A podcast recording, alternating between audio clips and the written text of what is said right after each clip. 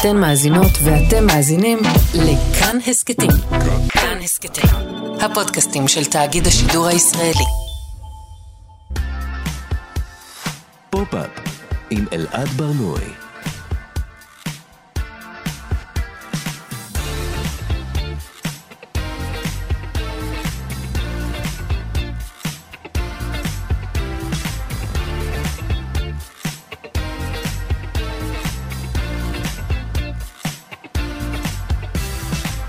שלום, בוקר טוב, כאן תרבות, אתם על פופ-אפ. בכל שבוע אנחנו מדברים כאן על התרבות שמעניינת באמת. כל יום חמישי בשעה 10 ב-105.3 ו-104.9 FM ניתן להזין לנו גם כהסכת באתר של כאן, ביישומון של כאן וביישומוני המוזיקה וההסכתים השונים. איתי באולפן טל ניסן שמפיקה את התוכנית, טכנאי השידור אלעד זוהר, אני אלעד ברנוי, בואו נתחיל.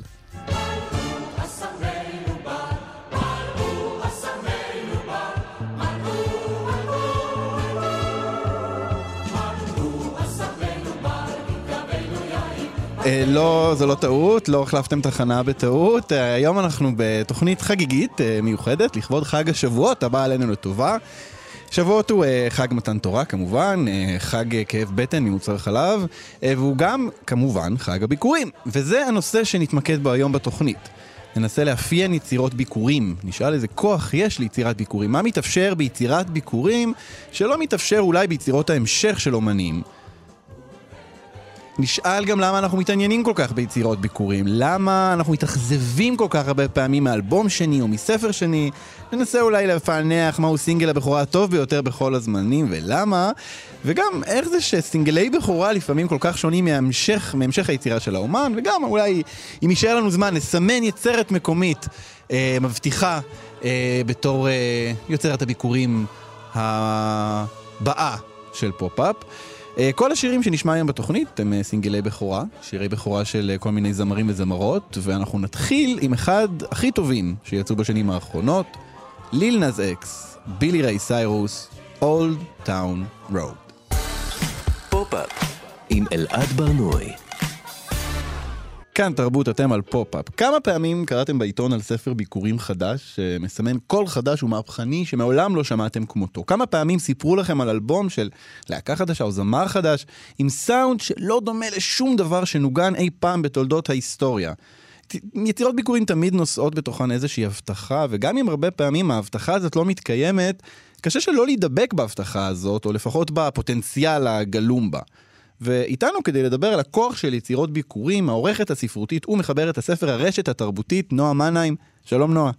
שלום. נועה, אמרתי את השם משפחה שלך כמו שצריך בפעם הראשונה לדעתי. אה, אנחנו צריכים לחגוג את זה. נועה, אני מניח שאת uh, נתקלת בהרבה uh, ספרי, הרבה ספרי ביקורים uh, במסגרת תפקידך.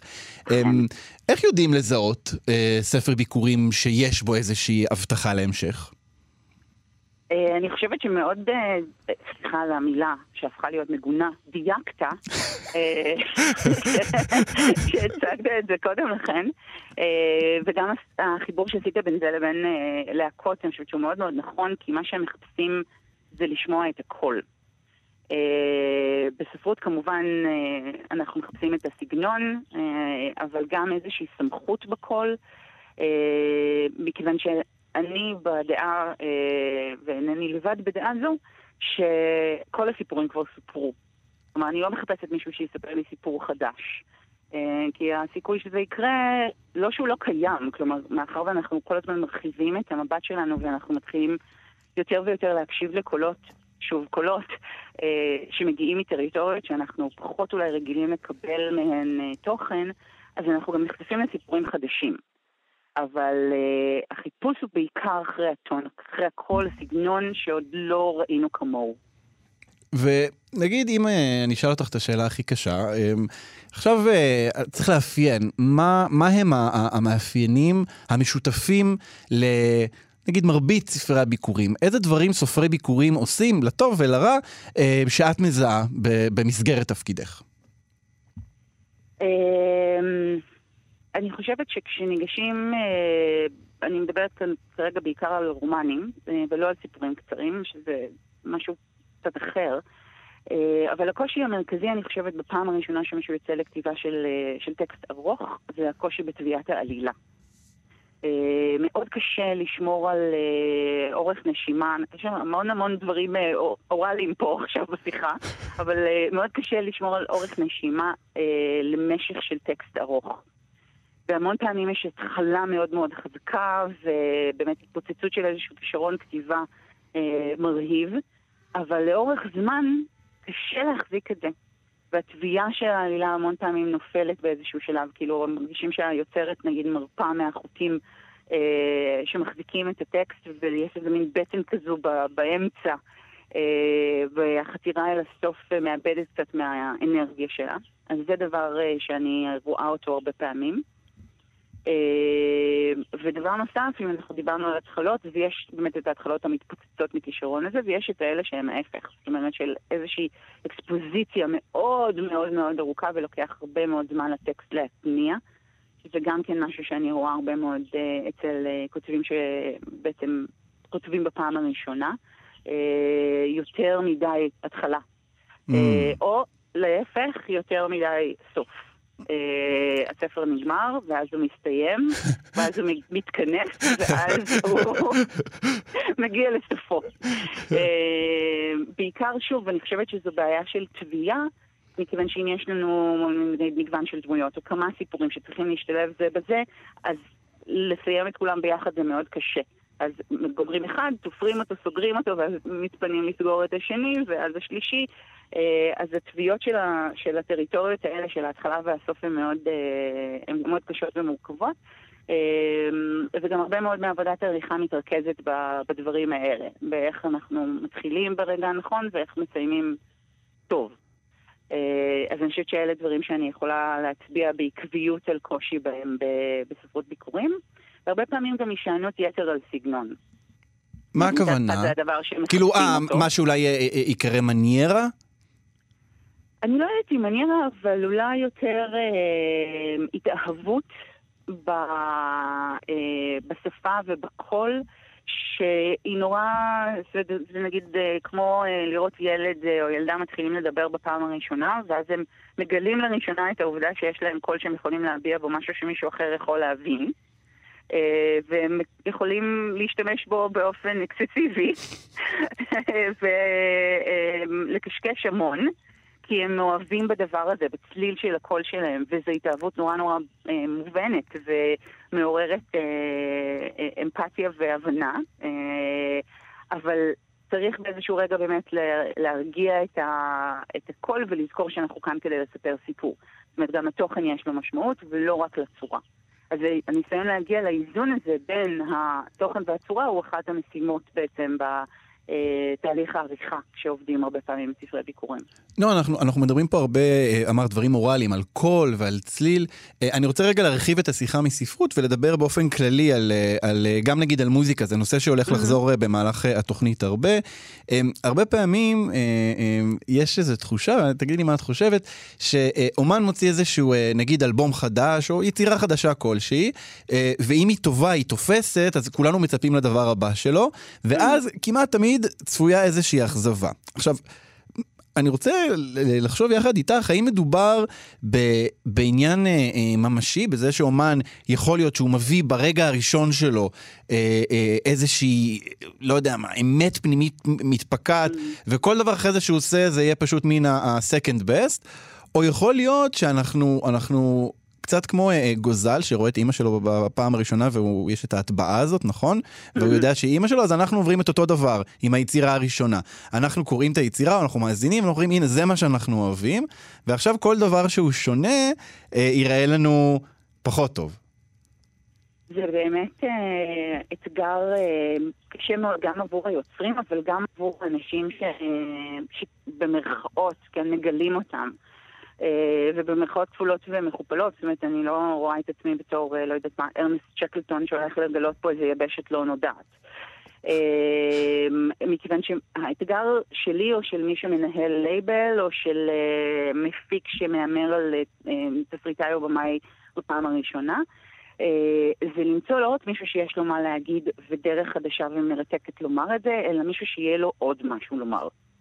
אה, ואני הרבה פעמים צריכה להבין האם עומד בפניי אה, יוצר, האם אה, הרגע הנחתי את עיניי לראשונה על סופרת, או שזו היצירה היחידה בעלת המשמעות שהאדם הזה ייצור. וזו אחריות מאוד מאוד כבדה וניסיון שנועד לכישלון בעצם להבין את הדבר הזה. אולי, אולי נועה, אה, אולי לכל בן אדם יש רק יצירה אחת בתוכו שאמורה לצאת החוצה, וכל השאר זה פשוט, אה, את יודעת, פרנסה ועבודה.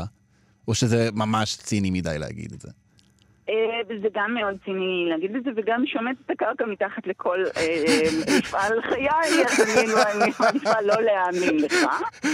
אה, אבל אני חושבת שגם לו זה היה נכון, אה, את אותו הסיפור האחד שיש לסופרת הזו לספר, אה, היא יכולה לספר באופנים רבים ושונים, והיא יכולה להשתכלל בסיפור הסיפור הזה, והיא יכולה לבחון בכל יצירה שלה היבטים אחרים שלו ולגלות מרחבים חדשים בתוך הסיפור הזה. זאת אומרת, יש סופרים שמספרים כל חייהם את אותו סיפור, אבל הם עושים את זה כל פעם באופן אחר, הם, הם משתכללים באופן שבו הם מספרים אותו.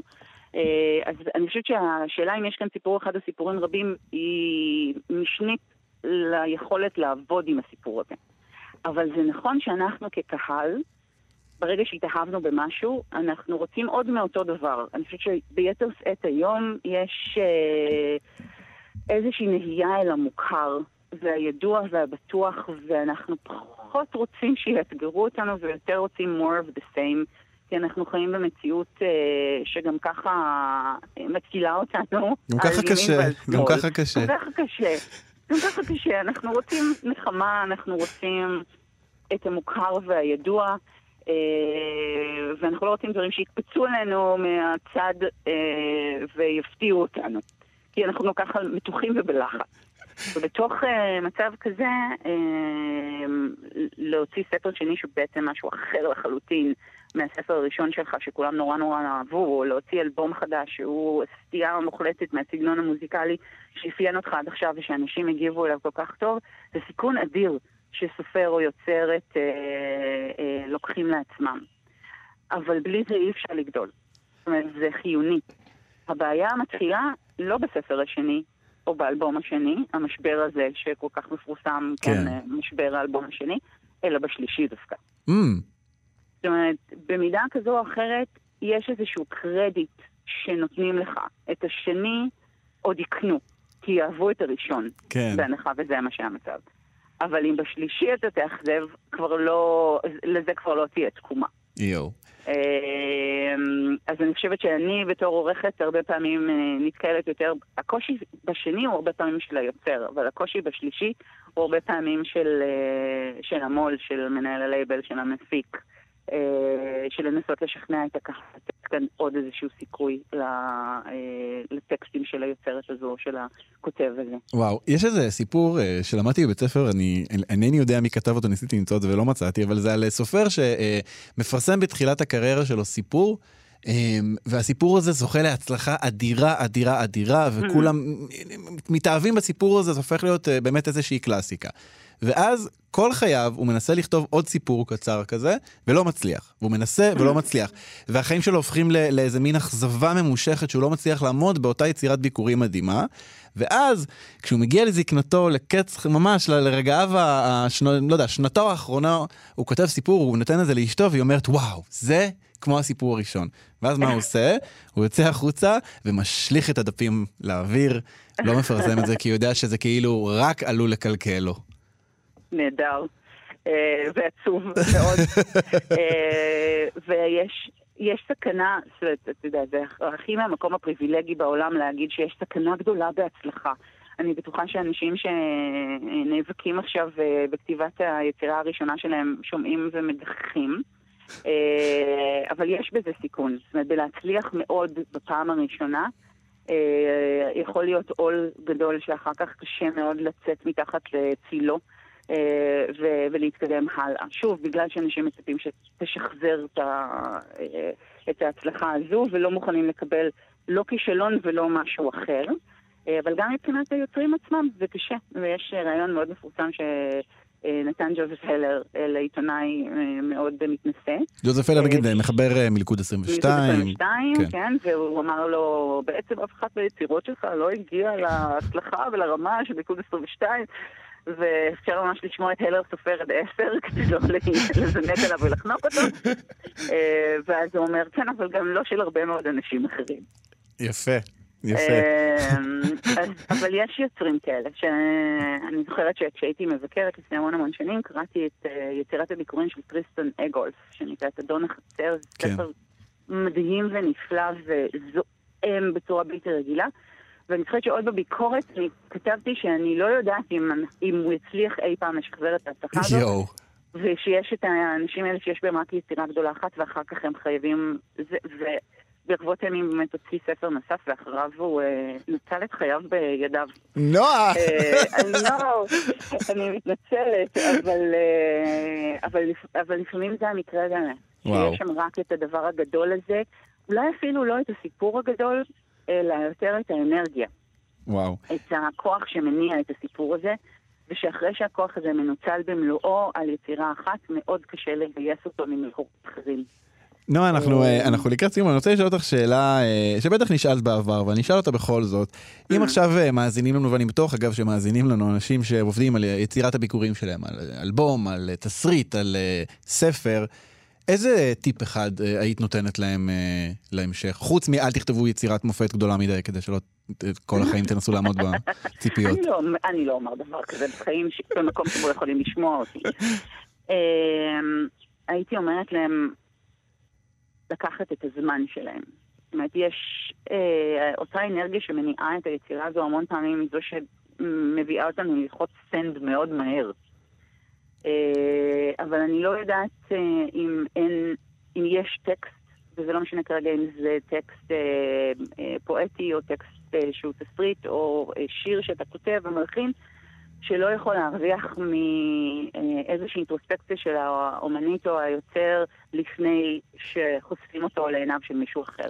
אני, אני, אני, סיימתם לכתוב, תחכו רגע. אני ארחיב את, ה, את העצה הזו שלך, לפעמים כשאתם אה, כותבים אס.אם.אס וואטסאפ כועס ואתם באים לשלוח, תנו לזה עוד איזה כמה דקות, אה, ת, תעבירו את זה למישהו קודם לפני שאתם שולחים, רק, אה, רק תרוויחו מה, מהדבר הזה. כמי שעורכת עבור חברותיה את הפרופילים שלהם בצינדר לפעמים, אני לא יכולה להמליץ על זה יותר. כן, משך, משך זה סוד, זה, זה סוד הקסם. אה, נועה מנהיים, תודה רבה לך על השיחה הזאת, להתראות. תודה.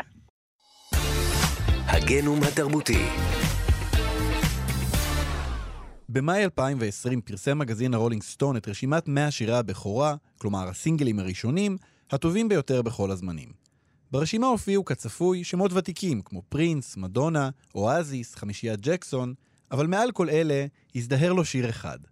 סינגל בכורה חדש יחסית, שעקף את כולם בסיבוב.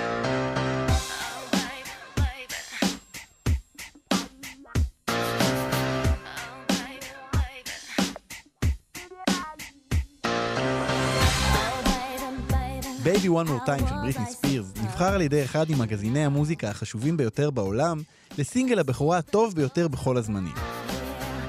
השיר, שנכתב על ידי מקס מרטין השוודי, שוחרר לרדיו בספטמבר 1998, כשספירס הייתה בת 16 בלבד, תלמידת תיכון מלואיזיאנה. הקליפ מציג לנו את ספירס על כל ניגודיה. תלמידת תיכון תמימת מראה, שרוקדת ומביטה למצלמה באופן פתייני, בשתי צמות ובמדי בית ספר חשופים. והמילים... בדומה לשירים רבים שנכתבו בסטוקהולם באותן שנים, ובהמשך למסורת אבא, לא מדובר בטקסט מעמיק או אינטליגנטי במיוחד, אלא כזה שמקודד בתוכו כפל משמעות, שמצד אחד יעביר למאזינים מסרים מיניים, ומצד שני יעבור את צנזרי הרדיו. אגב, פרט טריוויה מעניין, Baby One More Time הוצע במקור ללהקת TLC שדחתה אותו. גם השיר Toxic של ספירס הוצע קודם לזמרת אחרת, קיילי מינו, שבחרה שלא לקחת אותו. מנגד, Umbrella, להיט הפריצה של ריאנה, הוצע קודם לספירס, שדחתה אותו, כך שהדברים מתאזנים בסופו של דבר. אבל נחזור לשיר. הימים הם שלהי שנות התשעים, רגע לפני סוף התקופה המתוקה שנקראה קץ ההיסטוריה, כשבהלת באג 2000 מתקרבת לשיאה, ומקס מרטין מכה בתופים בהפקה חזקה שכמו באה להכריז, לא רק על כוכבת חדשה, אלא גם על סאונד חדש, על עידן מוזיקלי חדש, על סגנון מוזיקלי חדש שאולי נראה תמים, אבל חכו כמה שנים ותראו מה יקרה. Baby One More Time היה כמו זיקוקי הסיום של התקופה, שאולי ביקשו לרמוז לנו כבר אז את מה שאנחנו מבינים היום היטב, ששתי הצמות והקוקיות הוורודות האלה והמבט הילדי והתמים של ספירס הם מסיבת הסיום של עידן התמימות הזה. האם Baby One More Time הוא שיר טוב יותר מ Love Me Do של הביטלס, מ Creep של רדיוהד, מ Wuthering Heights של קייט בוש? כנראה שלא. אבל מה שהופך את Baby One More Time לשיר משמעותי כל כך, הוא ככל הנראה כל מה שקרה מאז שהוא יצא. הפוטנציאל של הדיעבד. כל מה שהוא סימן בזמן אמת, ורק חלקנו ידענו להקשיב. במובן הזה, Baby One More Time הוא אכן שיר הביכורים הטוב ביותר בכל הזמנים, מפני שהוא מבטא בצורה הטוטלית ביותר את הפער שבין הבתוליות, בין הראשית ובין כל הדברים שקרו ב-24 השנים שחלפו מאז צאתו, גם לספירס עצמה וגם לעולם כולו. במבט לאחור, Baby One More Time מכיל בתוכו את כל המרכיבים של יצירת ביכורים מושלמת. את התמימות הרכה, את הפוטנציאל האינסופי ואת המבט המפוכח קדימה, לקראת השבר הגדול של תחילת המאה ה-21. I'm a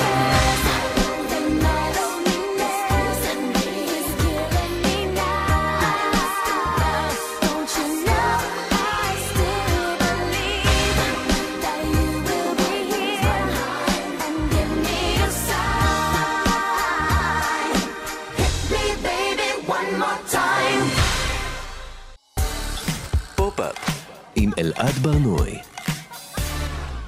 כאן תרבות, אתם על פופ-אפ, והיום אנחנו בתוכנית מיוחדת לכבוד שבועות, שבה אנו עוסקים ביצירות ביכורים מכל מיני זוויות. ועכשיו אנחנו נדבר על אה, אלבומי ושירי ביכורים, ואנחנו נעשה את זה עם עורך הסושיאל של חטיבת הרדיו של כאן, יפתח כרמלי. שלום יפתח. שלום אלעד, טוב לחזור. יפתח, תגיד, מה אתה חושב על ההכתרה של Baby One More Time בתור אה, סינגל הבכורה הטוב ביותר בכל הזמנים? תשמע אלעד, אני אגיד לך משהו, אתה ציינת שם, אתה שאלת האם הוא שיר יותר טוב מקריפ? לא בטוח. אני כאן כדי להגיד לך, בתור מעריץ ענק של רדיואד, מדובר בשיר יותר טוב מקריפ. אוקיי, אוקיי. מדובר בשיר מושלם שכל תו בו פשוט במקום שבו הוא צריך להיות. שיר מדהים. וואו, אוקיי, אה, הפתעת אותי, הפתעת אותי. אמ, אה, יפתח, כשאנחנו מדברים על, אמ, על אה, נגיד שירי בכורה או אלבומי בכורה אה, של אומן חדש, אז אם אנחנו מנסים אה, אה, למתוח אולי קו בין שירי בכורה, אה, אתה יודע, מסגנונות שונים, אנחנו נצליח למצוא איזשהו קו משותף ל- לרגע הראשוני הזה של אה, מוזיקאי?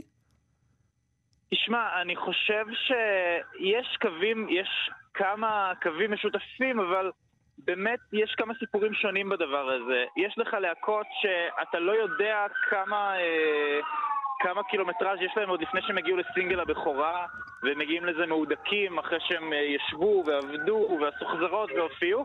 יש לך גם אומנים שפתאום היה להם איזה אה, להיט בהפתעה, ומשם הדרך שלהם עוד ארוכה להשתנות ולהתפתח. וכמובן שכמו שדיברת על בריטני ספירס, הכל נמדד גם בדיעבד, איך זה ביחס לגוף היצירה שלהם אחר כך, מבחינת האיכות, מבחינת עצמאות אמנותית, אז אין בדיוק מודל אחד. אז באמת, אם אנחנו מתייחסים נגיד להמשך היצירה, אנחנו יכולים לראות שהרבה פעמים אומן מוציא שיר אה, בכורה, אה, השיר הוא, הוא משהו אחד, סגנון מסוים, אבל אם אחרי זה אנחנו נסתכל, אה, אה, נקפוץ 20 שנה קדימה ונביט אחורה, אנחנו נגיד, וואו, מה הקשר? מה הקשר בין השיר הזה ובין שאר הקריירה שלו? תשמע, גם אם אתה תסתכל על עצמך מלפני 20 שנה, יכול להיות שאתה תגיד מה הקשר לאלעד של עכשיו, נכון וגם אני. נכון מאוד.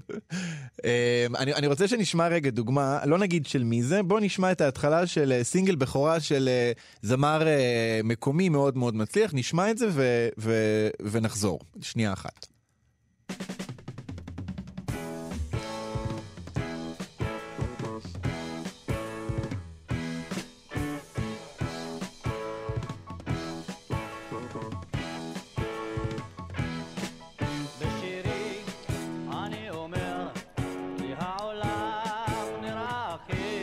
אז אה, יהיו מי שינחשו שמדובר אולי בצביקה פיק, אולי צביקה פיק בשיתוף פעולה עם שבלול, אה, אבל מדובר בזוהר ארגוב. אה, ילדה, חיכיתי שנים, זה סינגל הבכורה של זוהר ארגוב. יפתח, מה הקשר בין השיר הזה ובין המשך הקריירה של זוהר ארגוב? אה, מה הקשר? אני מניח שאתה יכול להגיד שבכולם היו כלים מוזיקליים וזוהר ארגוב שר, אבל אה, אוקיי. שם נגמר אולי הדמיון. אבל אה, זה באמת מוביל אותך לעניין של זהות, שזה איזשהו עיסוק אובססיבי שאנחנו לפעמים כופים על אומנים, אני חושב, במיוחד בהקשר של תחילת הקריירה שלהם ומה שבא אחר כך. כמו שראיונות היום כל הזמן שואלים מה ההשפעות שלך, הם בעצם מנסים לשאול את האומן מי אתה? מי, מי, מי אתה, הבחור הזר שיושב מולנו, שאנחנו שומעים אולי את השיר שלו ברדיו כל 20 דקות, אבל אין לנו מושג מי הוא. וכל הסיפור הזה של חיפוש הזהות, העצמיות, זה משהו שאפשר לראות הרבה בסינגלים של בכורה. מה הקשר באמת בין המוזיקה של ילדה חיכיתי שנים לבין uh, מחרוזות שמופיעות אחר כך באלבומים של זוהר ארגוב? אולי לא הרבה, אבל, אבל באמת כשהוא ניסה לפרוץ, אז יש לך איזשהו מין בונטון של אה, רוק ישראלי, קצת ככה glam style צביקה פיק, ומאוחר יותר הוא מבין שזה לא בשבילו. זה מעניין, זה, אתה מדבר וזה מזכיר לי את עולם ה dating, שבהתחלה אה, נפגשים לדייט ראשון, אז אולי מנסים קצת למצוא חן, אז מייצרים איזושהי אה, אה, זהות שאתה חושב שהצד השני, או שרוב האנשים יאהבו, אתה מעמיד פנים, אתה עושה מה שאתה יכול, אה, ואם זה תופס, אז לפעמים קדימה נזכרים אחורה ואומרים, אה, לתוך מערכת היחסים, אומרים, זוכר שבדייט הראשון אמרת אה, שאתה אוהב אה, טיולים? מאיפה זה בא? אז זה קצת דומה לזה באיזשהו טיול מובן. אחד לא לקחת אותי בשנתיים שאנחנו בדיוק, ביחד. בדיוק. אז, אז, אז, אז אתה אומר שיש כאן איזשהו, היה כאן איזשהו אה, גישוש שלו, או ניסיון אה, לפנות לקהל? אה, יכול להיות שזה בעצם הסגנון המוזיקלי שהוא רצה לעשות? תשמע, אני, קשה, אני לא ההיסטוריון של זוהר ארגוב, אבל uh, קשה לי להאמין ש, שהוא בעצם חלם להיות uh, רוקר ישראלי, אבל ה- ה- ה- המיינסטרים דחף אותו לעבר המוזיקה המזרחית. להפך, זה היה, זה היה איזשהו uh, ז'אנר שהיה uh, מעט uh, מוקצה, אפשר להגיד. Uh, והוא הפך אותו למה שהוא. Uh, אבל אני חושב באמת ש... שההבדל אולי בין זה לבין עולם ה dating זה שיש לך כאן עוד מישהו מאחורי הקלעים. אולי. אולי במטאפורה של עולם ה dating זה החברים שנותנים לך עצות של אל תהיה עצמך יותר מדי. אבל uh, בסינגל או אלבום בכורה יש לך אולי איזשהו מפיק שאתה ילד חמוד בן 18 שנורא רוצה להיות כוכב. אה, מחתימים אותך על איזה חוזה שלא קראת כי אתה מתרגש מזה שמישהו רוצה לשמוע את המוזיקה שלך בכלל וההחלטות אה, מתקבלות אה, לא תמיד בהתחשבות בך באולפן. זה מעניין, אתה יודע, זה, אלה דברים שמאוד נהוג לומר אותם לגבי אה, אה, אומני פופ, בעיקר אגב אומניות פופ, אה, אה, נועה קירל, רוני סופרסטאר, אה, אריאנה גרנדה, כל מיני דמויות כאלה שאתה חושב על זה שהן מגיעות... אה, הן מגיעות לפגישת, ישיבת ההפקה, ואומרים, טוב, בואו נחליט מה אנחנו רוצים שהיא תהיה. אה, ו- ואז מהנדסים איזשהו מוצר, והמוצר הזה מתאימים אותו לפי העדפות הקהל, ואז אנחנו באמת רואים אה, אומניות שהן עוברות תקופות, התקופה הילדית, התקופה היותר מופקרת, אה, אחרי זה תקופה רוקיסטית, אחרי זה תקופת אור, ו... בוא נקרא לילד בשמו, אנחנו מדברים כרגע על מיילי סיירוס, מה שאתה נכון, אמרת. אנחנו מדברים בדיוק על מיילי סיירוס, אז, אבל, אבל מיילי סיירוס זה דוגמה אחת, כלומר יש הרבה כאלה שאנחנו אנחנו ממש יכולים לראות בצורה מאוד גלויה את המנגנונים של ההינדוס של הדבר הזה על פי העדפות הקהל. יש פער מאוד גדול הרבה פעמים בין סינגל הבכורה של מיילי, מיילי סיירוס זה Seven Things, זה, היא הייתה אז בדמות של האנה מונטנה כמעט, כלומר נכון. היא הייתה ממש ילדת דיסני, אם, אם נמתח קו בין זה ובין מיילי סיירוס של היום זה, זה באמת עולם אחר. אבל מה שאתה אומר זה שגם בעולם הרוק, שהוא נדמה לפחות אה, אה, למראית עין, יותר אה, תהליכי, משוחרר, אה, משוחרר, כן. יותר מחובר לאומנות עצמה, אבל גם כאן אתה מתאר אה, ישיבות הפקה שעושות דברים דומים. תשמע, אני חושב שבאמת אולי אנחנו נותנים יותר מדי קרדיט ללהקות מ... אתה יודע, ז'אנרים שנחשבים ככה איכותיים במרכאות, כמו רוק, יותר מדי קרדיט על העצמאות שלהם, ומנגד מעט מדי קרדיט על העצמאות של כוכבות פופ. אריאנה גרנדה היא תעשייה ששווה מיליונים. אני, אני בטוח שאם היא תרצה עכשיו לעשות שיר כזה או אחר, יכול להיות שהיא תיתקל בקשיים, אבל בסוף היא תעשה מה שהיא רוצה, והיא כנראה גם רוצה לעשות פופ כיפי ומגניב. לא נראה לי שהיא תרצה להוציא מחר אלבום אה, ג'אז אוונגרד. לצד זה, כשאתה אה, מסתכל על כל מיני להקות יותר מה-60's, מהחצי הראשון של ה-60's, אז יש לך סיפורים באמת על להקות שנכנסות לאולפן להקליט נגיד סינגל בכורה, ובכלל לא הם מנגנים על הכלים. אתה שומע את להקת The Birds, אה, שהלהיט הראשון שלהם הוא מיסטר טמברין מן, הקאבר לבוב דילן, ובעצם ה- ה- כל הנגינה שאתה שומע שם היא בכלל לא חברי הלהקה. הם רק מספקים לך את ההרמוניות, למרות שהם כולם היו מוזיקאים בסדר גמור. אבל אמרו, לא, הם לא נשמעים מקצועיים מספיק, אנחנו מביאים עכשיו אה, מוזיקאים מהסטודיו שינגנו. אם ניקח דוגמה ללהקת רוק שאני חושב שהיא והפופולריות שלה היא מספיק גדולה כדי להתייחס אליה גם כשותפה בעולם הפופ, רדיוהד, אוקיי? הסינגל הבכורה שלהם שהוזכר מקודם זה Creep. אתה חושב שמ Creep והאלבום הראשון שלהם, Pablo Honey, הם התקדמו אחרי זה ל The Bends, שהיה יותר רוק, ואז הם התקדמו ל OK Computer, שהיה קצת יותר... אנחנו ממש רואים תהליך. אתה חושב שהתהליך הזה שרדיוהד עברו זה ממש תהליך אותנטי של להקה שמתפתחת מבחינה מוזיקלית, כמו שאנחנו רוצים לקוות, או שגם כאן יש איזשהו אה, אה, ניסיון של חברות תקליטים וחברות הפקה לנסות להבין מה עכשיו הבון-טון, מה עכשיו המוזיקה הבאה שאנחנו רוצים להתאים לקהל שלנו. אם אני חושב שבמקרה ספציפית של רדיוהד אפשר להגיד שמדובר בלהקה ש... ששומרת על העצמאות שלה. לא היה לך איזשהו puppet master מושך בחוטים. זאת אומרת, יש לך להקה שאולי האלבום הראשון שלה מאוד רחוק מהאלבום השלישי או הרביעי שלה, אבל זה בא מאיזושהי התפתחות אישית. הם הגיעו מאיזושהי אה, אהבה לרוק. הם מאסו בכל אה, שטויות הגיטרה האלה, קנו סינתסייזרים ותוכנות מחשב, ומשם זה, זה נמשך בהתפתחות שלהם. היום הם קצת, קצת חוזרים לגיטרות, אתה יודע. כמו, כאמור, אני אגיד את זה שוב, כמו שאני ואתה אולי אהבנו דברים אחרים לגמרי לפני 15 שנה, או התעניינו בדברים אחרים, או עשינו דברים אחרים בחיים שלנו. ההשוואה שאתה עושה בין הזהות שלנו אה, כמאזינים לזהות של המוזיקאים והמוזיקה הראשונה, יש בזה משהו שהוא הוא מנחם, כי אה, אני עכשיו לפני השידור אה, בדקתי כזה מה עם שירי הבכורה של המון אומנים, ואני חושב שזה שירים שהרבה מהם היו רוצים לגנוז.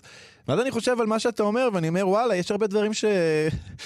הייתי רוצה לגנוז גם בחיים שלי, אה, שנוכחויות אינטרנטיות שהייתי שמח אה, להצליח אה, למחוק אם הייתי יכול מלפני 15 ו-20 שנה. מעניין, עכשיו אני אגגל אלעד ברנועי ואראה מה, יש לאינטרנט להציע. כן, בוא, לא, בוא לא נשלח את המאזינים והמאזינות לעשות את זה.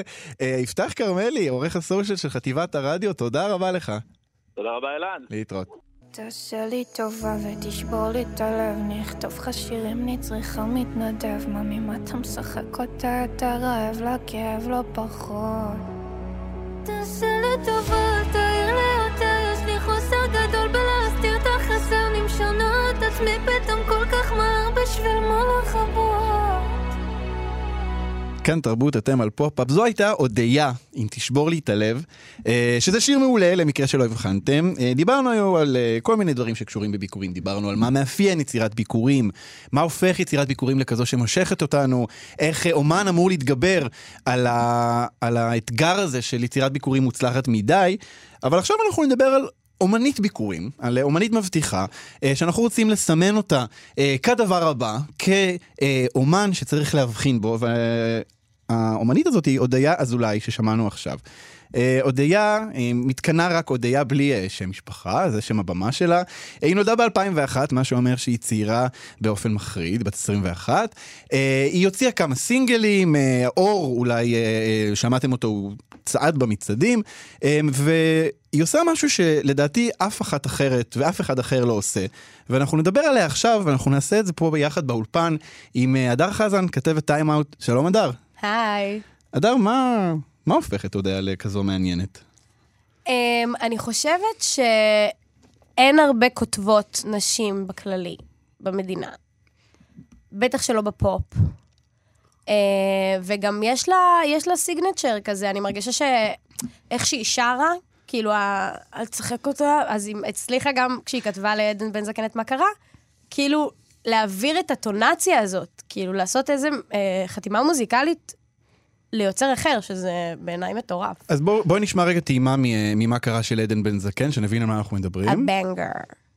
קח את הדברים שלך, קח את כל החברים המושפעים שלך, את הבגדים היקרים של השת"פים הזולים שלך, את החוסר ביטחון הזה, הצמאון הזה, לא מחמיאים לך בבית. טוב, המאזינים והמאזינות בבית לא רואים, אבל הדר פה עושה ליפסינק לראפ הזה של עדן בן זקן. אז באמת, אה, אה, כמו שאמרת, הודיה היא, אה, היא כותבת ומלחינה לעצמה את השירים, שזה כבר יוצא דופן. אבל בעצם, תעזרי לי, הדר, יש היום הרבה שירים, שירי העצמה כאלה, נכון?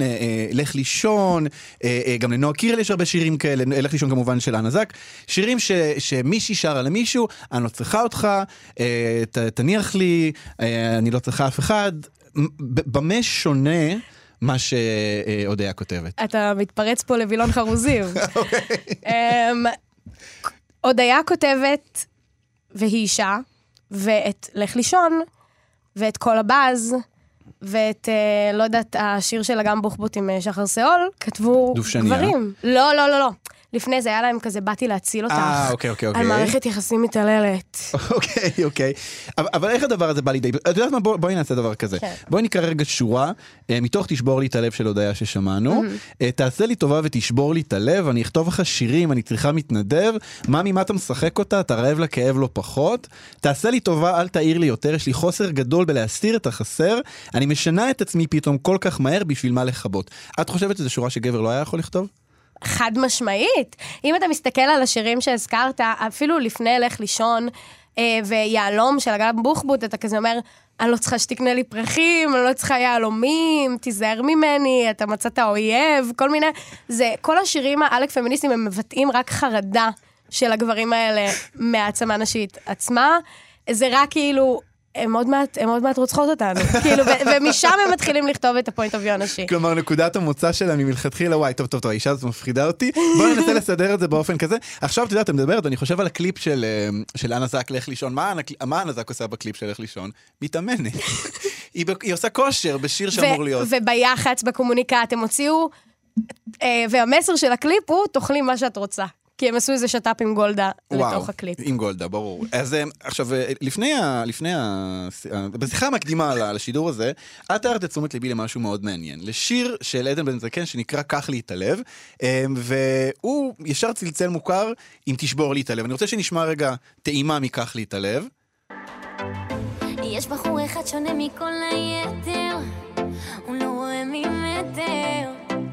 יודע לפנק חלום של גבר, כל תמונה שלו שוברת את הרשת, את הלב שלי כובשת, רק אליו גולשת, והחיוך שלו אז אה, שהוא בין אה, קח לי את הלב לתשבור לי את הלב, אה, אנחנו, אני חושב שאנחנו רואים הבדל די גדול, נכון?